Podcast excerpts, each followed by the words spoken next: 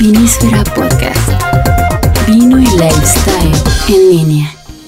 Qué rico, nos vamos a comer una pizza aquí delante de todos ustedes. Tenemos una, cuatro quesos y una romana, según esto. Vamos a ver qué tal. Como te darás cuenta, estamos en exteriores. A gusto, sirviendo un poco de, agua mineral. Carlos, ¿qué onda? Y estamos por abrir, o ya está Gerardo abriendo una botella de nuestro amigo Álvaro Álvarez. Tocayo. ¿Alquimia se llama? ¿O al, Alquimia. alquimia? Alquimia. Porque había una alquimia hace como un par de años. Ah, sí, entonces una etiqueta roja. alquimia con X. Alquimia. Dice propuesta 8. Eh, Que es Álvaro, bueno, esto es un vino, un coupage, dice, de Petit Verdot, Cabernet Sauvignon, Tempranillo y Sinfandel. Dice, vino elemental, auténtico, místico. Yo, va, dos Eso. puntos, baja californiano. Bien. Los ricos, pásenme un platito, por favor. Bueno, pues este, la anécdota de este vino es Álvaro, la, la tenemos un poco Carlos y yo porque estuvimos hace un par de años, ya un par de años en los, en los inicios de, de la revista Vinísfera eh, y, y nos tocó visitar a, a este cuate que ahora es el hacedor de este vino, ¿no? Álvaro Álvarez, Álvarez. En Pero su rancho. Doblemente nombre. tu tocayo. bonito nombre. Pero lo conocimos cuando incluso sus planes eran otros, diferentes a los del vino. Él quería hacer cerveza. No, bueno, están. Es que además. o sea, Están, ajá, están en el rancho, está produciendo, se está haciendo cerveza y se está haciendo este alquimia que en ese entonces, bueno, había un par de hectáreas o hectárea y media o dos hectáreas, algo así es lo que tiene ahí en su rancho y que apenas estaban en sus primeras producciones, creo que pro- lo probamos de garrafa, ¿no? Algo así. en. Ah, es cierto.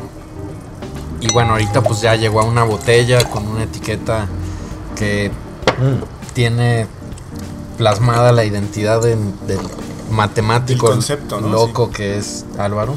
Ajá. Es Y- matemático él. Fíjate Sí. que eso es algo que me gusta mucho de, de lo que he ido conociendo de poquito, pues. Del vino, las personas que están, que están detrás del vino. Eso me llama mucho la atención. Exacto, creo que es, eh, va junto con pegado, ¿no? Podríamos decir. O sea, es, eh, ¿crees que, Carlos, no necesariamente reflejan la Eso es una, una buena pregunta, ¿no? Reflejan la Ah, personalidad ese del va a ser vino. otro tema.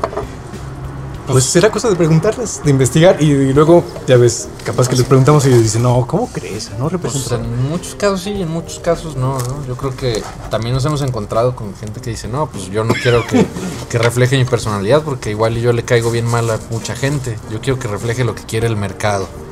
Y que es bien válido y bien Que interesante. es válido, ¿no? Y hay gente que dice, no, pues sí, a mí me vale madre lo que piensen de mí.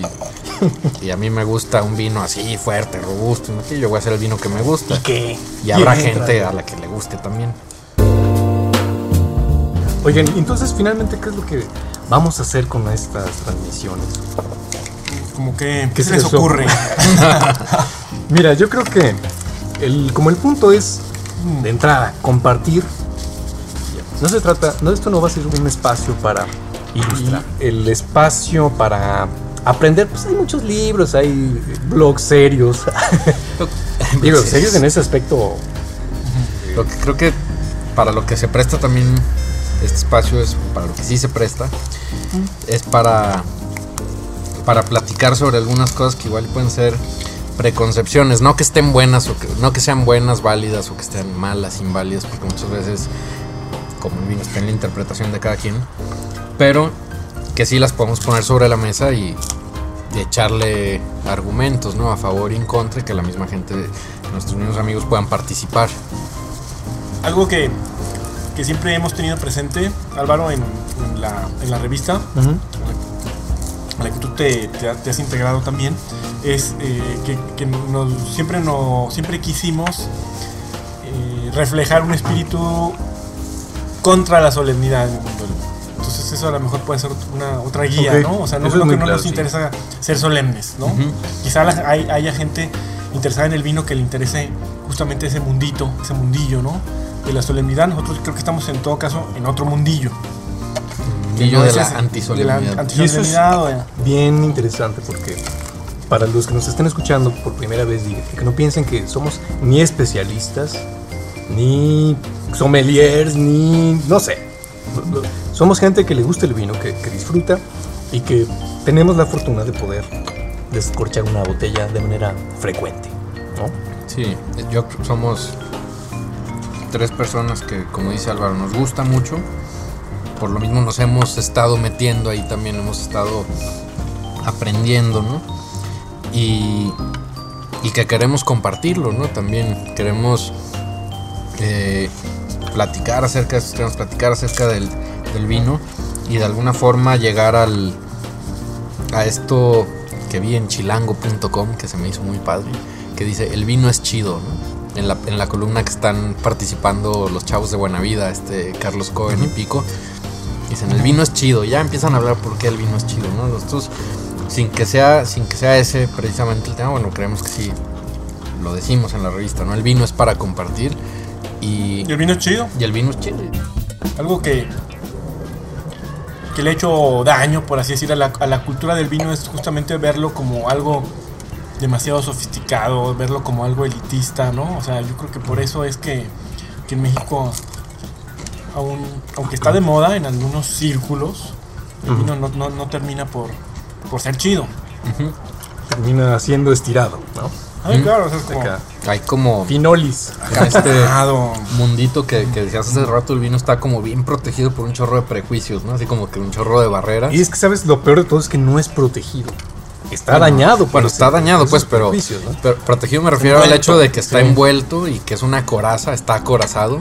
Entonces estos prejuicios lo hacen muchas veces inaccesible. Claro, y aquí de lo que se trata básicamente que ojalá sirviera para esto el programa es para que se consuma más vino, eh, si se puede mexicano, pues qué chido, para que la industria nacional siga creciendo, creo que sí ha habido un crecimiento en los últimos años, pero no es todavía donde quisiéramos estar. ¿no? Sí. No, el Producto Interno Bruto no, no, no creo que Pero para- dependa del producto, de Pero la ¿para producción qué, de vino, ¿no? ¿Para qué queremos estar ahí? O sea, ¿para Uh. qué? ¿Para qué? Eso es una, creo que es una pregunta ¿Estar en dónde? interesante. ¿Para qué queremos que el vino sea, este, que el vino mexicano sea más tomado? Buen punto. Y es que eso, eso es ¿Qué el espíritu de este ¿Qué nos espacio, ¿no? De- nos vamos a cuestionar todo, nos vamos a preguntar estupideces. Ajá. Ustedes lo sabrán mejor que nosotros. Y se darán cuenta en el Y, momento. ándale, y a lo mejor nosotros nunca. ¿Por qué estamos Pero- tan interesados en hacer una, por qué estamos tan interesados en hacer una Ok. campaña pro vino? Bueno, ¿Cuál- cuál- ¿Cuáles serían las razones? En realidad, este, bueno, es un gusto. O sea, ¿por qué tomar vino? ¿Por qué tomar vino? y no, por qué para, ¿para qué nos importa qué? que la industria vitivinícola mexicana crezca, no? Pero ¿por qué este empeño en hablar del vino, del vino mexicano? ¿Para qué nos va a servir? Siendo que los niveles de, de alcoholismo son tan altos en este Sí, país. pero no es vino. Pero ahí va, güey. Exacto, si cambias, li- o sea, esos niveles, no de alcoholismo, sino de predilección por las bebidas alcohólicas, digamos, y los cambias de una de un hábito de consumo de un de un, de un licor, de un destilado al vino, fíjate a alguien que igual y estás en una cena o en una en una reunión y toma cualquier destilado, igual es mucho más probable que se vaya hacia la mala copa que si agarras una, una reunioncita con vino, se, se presta la plática igual y hasta el romanticismo. Yo creo que esas ya son subjetividades, ya, ya eso es, es completamente subjetivo, ¿no? Capaz que igual se agarra la misma mala copa con... Bueno, que es mala copa, es mala vinos, copa. Sí, exacto, entonces no tiene, no tiene que ver, ya es ahí el, el, no sé, el uso. Pero si hay más buena la- copa con el vino, ¿no? Es completa, No, Pues yo soy completamente chelero, entonces tampoco tengo problemas con, con la chela. Ah, Y- bueno. y mi- Ah, con con- el tequila, pues tampoco. Con fermentados, eh, sí, yo, bueno, al menos es como mi, mi percepción, que muchas veces con fermentados no llegas a ese nivel de borrachera que te predispone por una mala copa. Bueno, lo que pasa es, y ahí yo, es- yo creo que es algo más de o te duermes. ¿Para qué se toma? Y es una pregunta que también eh, hacía yo de- en un ejercicio cuando platicábamos. Exacto. ¿Para pa- qué bebes? ¿Para qué mejor? ¿Para qué? ¿Para qué toma? es lo que viene siendo, ¿no? Es decir, y ahí vienen ya las, los sesgos del consumidor de vino. Yo tomo para emborracharme. Ahí entonces sí te sale más barato agarrar cualquier otra cosa, ¿no? Ya lo decíamos. Pero si es para encontrarle algo diferente a esa botella, a esa botella en particular, y disfrutarlo y eh, ir sin ponerse pretencioso, pero a final de cuentas lo que va a suceder es eh, que vas refinando el gusto, vas adquiriendo una habilidad para, para distinguir un sabor de otro y no dices, me sabe igual todo.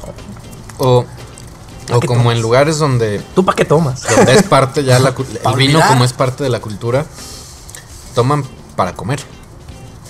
Sí, sí, sí. es, Sin, eh, sin alimento. ¿no? Por ni ejemplo, sin ahorita. pretensión, Por ejemplo, sin- ahorita pásame esta pizza que no la he ni sin voy a encontrarle nuevos sabores, ¿no? Tomo porque me va a caer mejor la comida, porque siempre lo he hecho así. O porque le voy a caer mejor a la gente cuando tomo. Yo creo que, que lo estamos viendo ahorita. O sea, que el vino. O sea, ¿por qué es chido el vino? Para mí, por ejemplo. Porque, porque da. Da oportunidad a, sea, convivir. Porque está, está chido por eso. Porque está rico comer con vino. Sí. Para, para mi, en mi experiencia creo que está muy ligada el vino a los alimentos. Porque eso es, es- eso- por eso es que algunos enólogos que hemos entrevistado ahí en la revista, como por ejemplo eh, Antonio Badán, es- este, eh, se me viene ahorita a la memoria, ¿no? que le preguntábamos al final de aquella entrevista, ¿te acuerdas? Ahí en la, aquí en la casa Pedro Pedro Loza. Que por qué es, por qué finalmente es importante el vino, ¿no? ¿Por qué hablar de algo tanto, ¿no? O sea, eh, es decir, ¿qué tiene el vino que no tenga, no sé, exactamente la cerveza, por ejemplo? ¿Qué tiene el vino que no tenga este, otra bebida u otro, este, cosas en, en- en la vida, ¿no? ¿Por qué es tan importante el vino? ¿No, ¿No será que estamos como que exagerando? Sobrevaluándolo. Sí, No, me pregunto. ¿Y qué respondió él? Y él respondía que el vino es, es, eh, es- es- es importante para él porque es un alimento para el cuerpo y para el alma. Eh, cosa que, bueno, se me, hizo, me hizo bonito, se me hizo poético, ¿no? Y este, ya ahora a la distancia como que quizá lo valoro más esa, eh, esa declaración, ¿no? sí. Y creo que a lo mejor ahí en- en- entramos ahí en, en- una cosa esencial, ¿no? Que el vino va más allá quizá de, de algo tan trivial o tan pedestre como beber algo, Como beber, pistear, como como chupar, pistear, Sí, es tal que vez. puedes, Ajá. sin problemas, puedes partir de ahí, ¿no? Puedes partir, puedes partir de que es para tomar, ¿no? Para tomar. O que es para comer. Pero también lo chido es que si quieres meterte, pues ya hay un contexto cultural este, que ahí sí pues, tan amplio como lo que te quieras meter, ¿no? Pues hay un contexto histórico, hay un concepto de cada contexto, perdón, de cada cepa, de, de su origen, de cómo han viajado, de por qué llegó el vino aquí, de, de si hay ciertas regiones mejores que otras o no para producir ciertos tipos de uva. Entonces ahí sí ya te vas clavando y pues yo creo que, que es un, pues ahora sí que es un barril sin fondo, ¿no? El mundo del vino en el que te, el conocimiento alrededor del vino en el que te puedes meter. Y yo también y es diría, lo chido también. yo también ¿no? diría algo chido y hasta, y más que chido, mm, bueno, con su O sea, nivel de misterio, Sí. con su nivel de misterio, misterioso, que una botella de vino, por más que sea de la misma etiqueta, siempre es diferente a otra. Bueno, entonces yo me voy a poner yo a decir algo que... ¿Por qué hablar del vino? ¿Por, qué es importante el vino? Porque es poesía. ¿no? O sea, si no haces poesía, si no lees poesía, no pasa nada. No vas a ser más inteligente, ni más bruto, ni más rico, ni, no te va a pasar nada. Pero la manera en que disfrutas, en que vives ese momento, es bellísima. ¿no? Levante la mano el, hedon- el que sea hedonista, ¿no? Ahí en casa. Claro. O sea, ¿quién busca el placer? Ahí lo encuentras. Fácil. En la poesía que se traduce muchas cosas, que puede ser una imagen y te detienes, si te detienes un poquito a ver, y va a sonar hasta cursi, pues, el cielo, una planta, una piedra, lo que quieras, vas a, pero encontrando la belleza que hay en eso, hombre, ¿cómo no vas a encontrar la belleza que hay en una botella de vino que es producto de la tierra, producto de, la, flor, del, fruto, producto del hombre y además con los clavados que son algunos de nuestros amigos enólogos, lo impresionante que me parece que diga, quiero que este sea así asado y donde pone el ojo pone la bala. Con- controlando O- procesos de la naturaleza. ¿no? O también, bueno, expresión del terruño, expresión de la tierra que, lo, que lo está... Que lo vio nacer. que lo vio nacer. Y, y otra cosa muy importante es que puede haber vinos malos y buenos. Pero creo que difícilmente habrá vinos cursis como sucede con la poesía. No, pues ahí No, sería pero no malo, te algunas expresiones de, de- mal logradas. Mal logrado. No, no, mal claro que existe. Sí, mal logrado. bueno, pues sí, sí. también hay vinos muy mal Pero no logrados. cursis. no, no, no, eso es un chiste. Pero lo que pasa es que Gracias, gracias.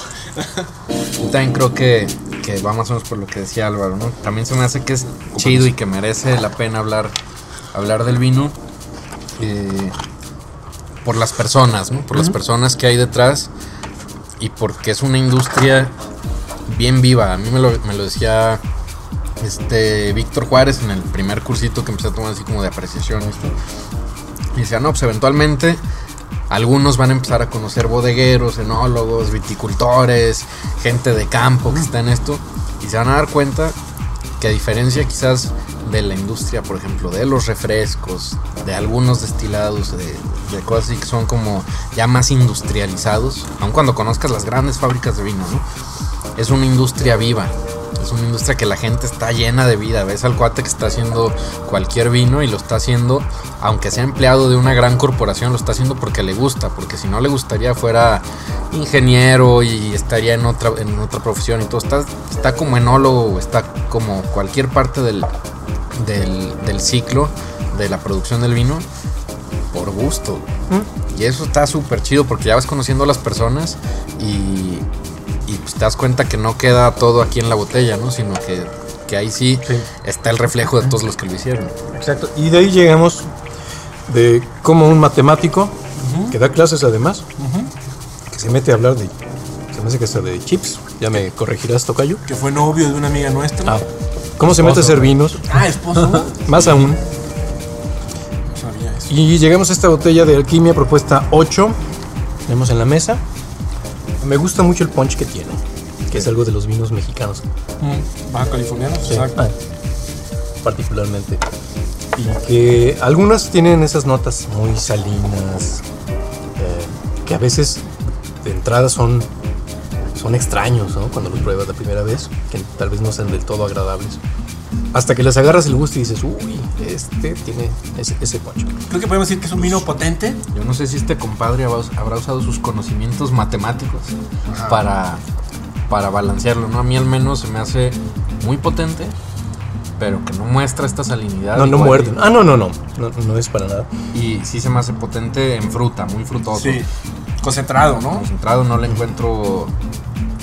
No le encuentro barrica, no sé si tengo o no, pero por las variedades me imagino que debe tener, sobre todo porque es una mezcla. Ajá. Este, y me recuerda mucho, aunque está mencionada en la etiqueta hasta el final, no sé los porcentajes, pero me recuerda mucho a un vino Sinfandel. A un vino californiano Sinfandel que tiene este perfil más de, de fruta madura, pero mucha. ¿no? Sí, a mí me- yo también igual que Álvaro lo asocio mucho con otros vinos baja californianos que he probado. O sea, sí, sí creo que tiene un, carácter eminentemente baja californiano, me parece. Sí, es que es posible decir Es eso. para nuestros amigos que no lo están viendo, bueno, es un color violeta, Oscuro, ¿no? oscuro, prácticamente, eh, como dirían los conocedores, Prácticamente no se puede leer a través de, de esta capa, este- de capa alta, no se puede leer, es, de capa muy alta, de capa alta, con muy buena viscosidad, que igual tiene que ver con sus 14 grados de alcohol. Acuérdense que entre más alcohol tiene, se hace un poquito más de glicerina y, y las gotas que quedan alrededor de la copa caen más despacio. no tiene porcentaje de alcohol, sí, 14. 14, que es, bueno, es alto. Es alto. Es alto. Pero puede ser más todavía. Sí. Es- está de moda, digamos, el 14. Ujú. Antes, mucho tiempo los vinos estuvieron en 12, en 13. Y ahorita, con la parkerización y rolandización, Ese va a ser otro gran tema. ¿eh? en los 14. ¿no? No, no hablemos de Parker, que Por es eso- todo, todo un tema. Pero por eso las acusaciones ah, son tan, tan, tan graves sobre Parker. Pero ¿por qué es tan poderoso Parker? Porque... eh, lo los- permite la gente. No, no, no. Lo, lo permite el pueblo. Porque lo permite el pueblo. Abajo, y- Parker. Y ya estamos hartos de Parker. No, porque El los... único Parker los- bueno es Peter Parker. Porque los estados... Exactamente, en todo caso. Pero porque los estadounidenses son... las plumas creo que es el, el- el mercado número uno, ¿no? De, de consumo de vino en el mundo. Sí. Es por eso, es una cuestión de mercado. Pero en fin, dejemos a Parker. Estamos comiendo. Pero volvamos a, a la alquimia. Eh, alquimia. Hay una. Como les digo, yo no soy tan bueno. Pero tiene una nota fresca que me llama mucho la atención. Como, ¿Cómo, cómo la llamamos? ¿Cómo le nombramos esto? Es como, digo, es herbal, es como, Ujú. eh, depende del perfil, aquí no, no lo puedo definir muy bien si es como de mentol o de eucalipto, pero es por Pero ahí, ¿no? Exactamente. Es por ahí. Muy agradable. Que le da mucha frescura y que en este caso probablemente sea como del el tempranillo puede a veces este, irse por ahí, ¿no? Tiene, vamos a repetir, tiene Petit Verdot, Cabernet Sauvignon, Tempranillo y Sinfandel. Una mezcla quizás en otras latitudes raras, o, o rara por lo por escaso, no porque sea mala, ¿no? Y, y que puede no acostumbrarse mucho, incluso, incluso acá en México, pero que son cosas a las que poco a poco nos hemos estado acostumbrando en México, no precisamente esta mezcla, sino las mezclas poco usuales, Sí. por, por las tipicidades que van agarrando o, o por los sabores que desarrollan ciertas uvas aquí, ¿no? Entonces a veces es necesario mezclar para quizás balancear eh, la astringencia de uno con, con, la, con el cuerpo del otro, etcétera, y así lograr un vino pues complejo, que tenga guarda, que tenga como las diferentes ventajas que te puede dar cada uva. Y yo también diría que refleja mucho como el carácter de, los vinos boutique mexicanos, que es muy experimental, o sea, no sé, a, a quién más se le podría ocurrir eh, combinar Petit Verdot con Cabernet Sauvignon tempranillo y Sinfandel, o sea, me- me- es creo, bueno, no sé, puede que me equivoque, pero entiendo que es una, una mezcla muy atípica, ¿no? Sí.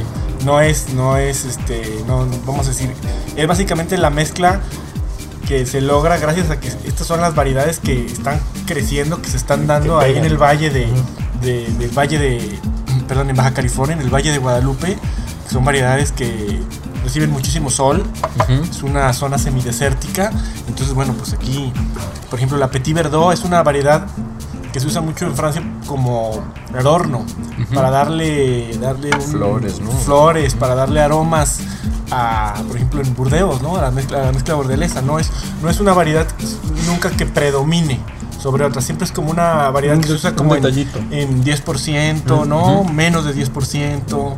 Sí. Eh, Cabernet Sauvignon y Tempranillo, pues también es una Cabernet Sauvignon sí es prácticamente pues, de las variedades más plantadas en, en todo el mundo por no tanto en volumen sino las más difundidas ¿no? porque se porque es una variedad muy resistente entonces se da en muchos climas en muchas altitudes en muchas latitudes y hay en todos lados o en muchos lados entonces acá por el soleamiento que tiene y Es la variedad da más bien. adaptable del mundo, ¿no? En, la- en las uvas tintas. En las tintas hay, hay mucha gente dice que sí, no hay bibliografía que la refiere como la reina de las tintas, por lo mismo que está en todos lados. Y la Tempranillo, pues es una uva clásica de, de España. Se España, da en La Rioja, se y da en- sí. son como es la base de Rioja y de Y Ribera. Sinfandel, bueno, yo no sé mucho de la Sinfandel, solo sé que se da muy bien en California. Pues a mí me gusta, ¿eh? O ¿Eh? sea, yo la, la verdad no me lo esperaba. Regresando a la idea de poder fomentar el diálogo sobre el tema, sin ser conocedor, sin ser necesariamente el experto, pero ser alguien que de veras eh, está disfrutando el momento con una botella, que a alguien le parece lo contrario y se lo rebate, se discuten y se hace una buena plática, compartiendo a lo mejor una botella de por medio, Una- Una pizza. una pizza. Pizza, do- o dos. o dos, Ajá. como, como aquí sucede.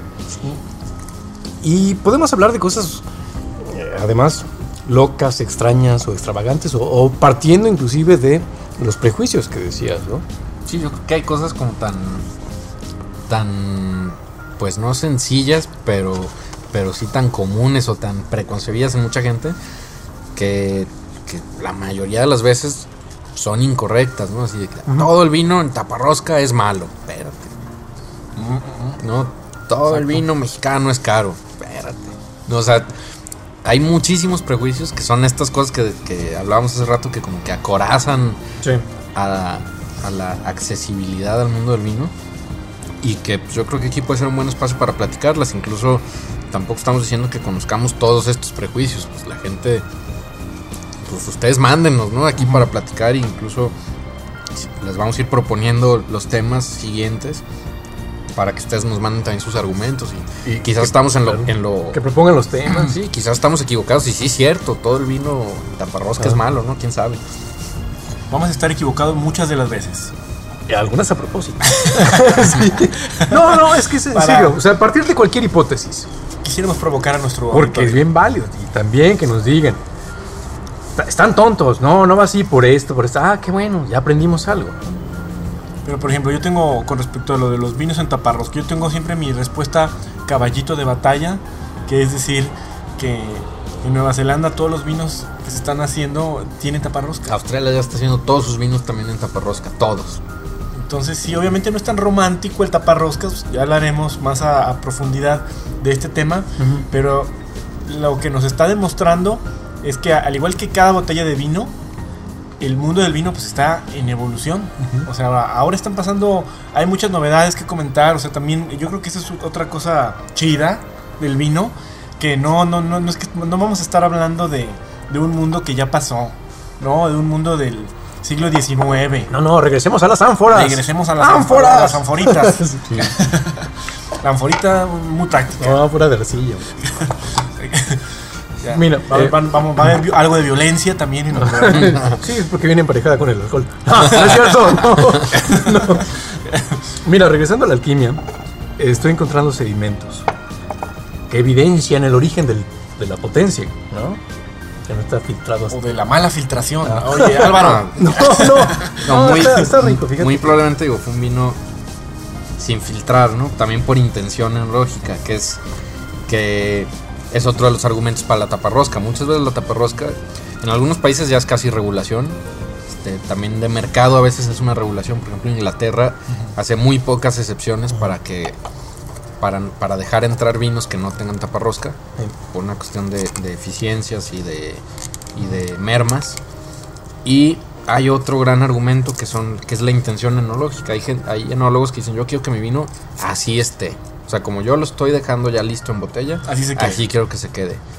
Evoluciona cualquier cosa, pero bueno, la taparrosca evita que, que evolucione Por- como un corcho. Porque hay que decir que la, la oxigenación es menor en la taparrosca que, en- que con un corcho natural. Mucho menor, o prácticamente no hay. Exacto, O sea, existe. Prácticamente no hay.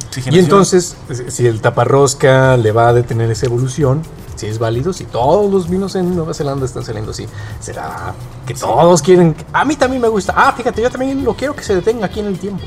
Ah, pues métele taparrosca. Eso, ya todos lo pusieron. Métale taparrosca, No mijo. sé, igual como la cuestión de, de meterlo a, a la bolsa en la caja, ¿no? Que, que agarra, definitivamente yo digo que sí agarra plástico. Ahora, hay que explicar. Quizá habría que explicar para. Esa, esa sí es mi postura. sí. Yo creo no que, que sea no. malo, pero. Pero ah, sí, aquí hay Quizá hay que explicar qué es eso de la Lo oxigenación. que y pasa es que si esto mala o viniera en bolsa, ay, perdón, es que un poquito- si este vino viniera en bolsa, dirías que huele a plástico. ¿No? Touché. ¿Sí? Es que, mira, hay, un- hay una notita ahí. Tenemos un amigo eh, que se llama. Jerry, que, que tiene restaurante y que, y que tiene, él inventó el descriptor, este, patentó el descriptor de pelotas Salver para, para aromas en el vino. Sí. ¿Dirías que lo tiene? Veamos. De las pelotas Oh, Albert que oh. tenían aroma. Sí. De las pelotas del inflatú. Sí. No, no, no, no, sí, bueno. Exacto.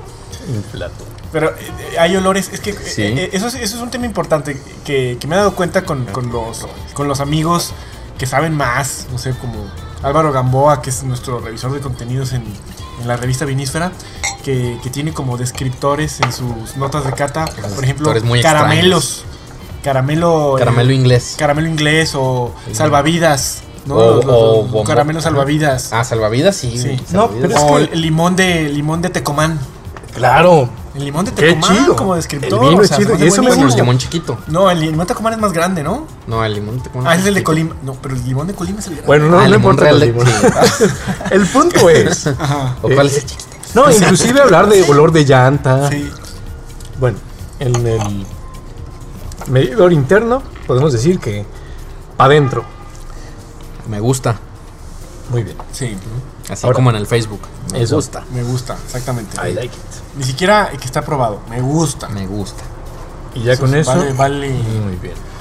¿Qué podemos esperar entonces de Vinísfera Podcast? De- Pues esto, ¿no? Como una todo Digo, y con- nada. nomás ya con un poquito más de tema, pero en el que un espacio en el que en una plática vamos a estar discutiendo algunos algunos temas preconcebidos, algunos este Y otros sin prejuicios preconcebir. y otros sin preconcebir. Y nos Aún encantaría los que preconcebiremos nos enviaran temas. Que nos enviaran temas a qué dirección, Carlos, a qué correo. a podcast P O D podcast arroba vinísfera.com y o por Twitter. En Twitter nuestro usuario es vinísfera y en Facebook también nuestro usuario es vinísfera. Así que está fácil. Muy bien. Mándenos sus temas y nosotros de alguna u otra forma los vamos a, abordar. O sea, eso, eso que ni qué. Pues, si no sabemos nosotros, conseguimos a alguien que sepa. Claro, bueno, también vamos, eh, aclaramos que eventualmente vamos a tener invitados que sí dominen sus temas, que sean conocedores, gente. No que- como nosotros. Exacto, sí. Gracias.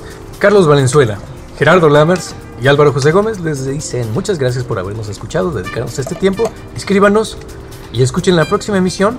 Ahora sí, ya con un tema, con un tema central, inventado, auténtico, eh, ¿cómo era? Con- Este, válido, no válido. Con, Ustedes lo con- con- con mucho cuerpo.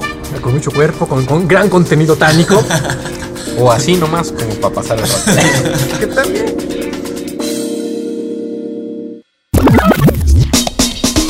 Vinísfera Podcast. Vino y lifestyle en línea.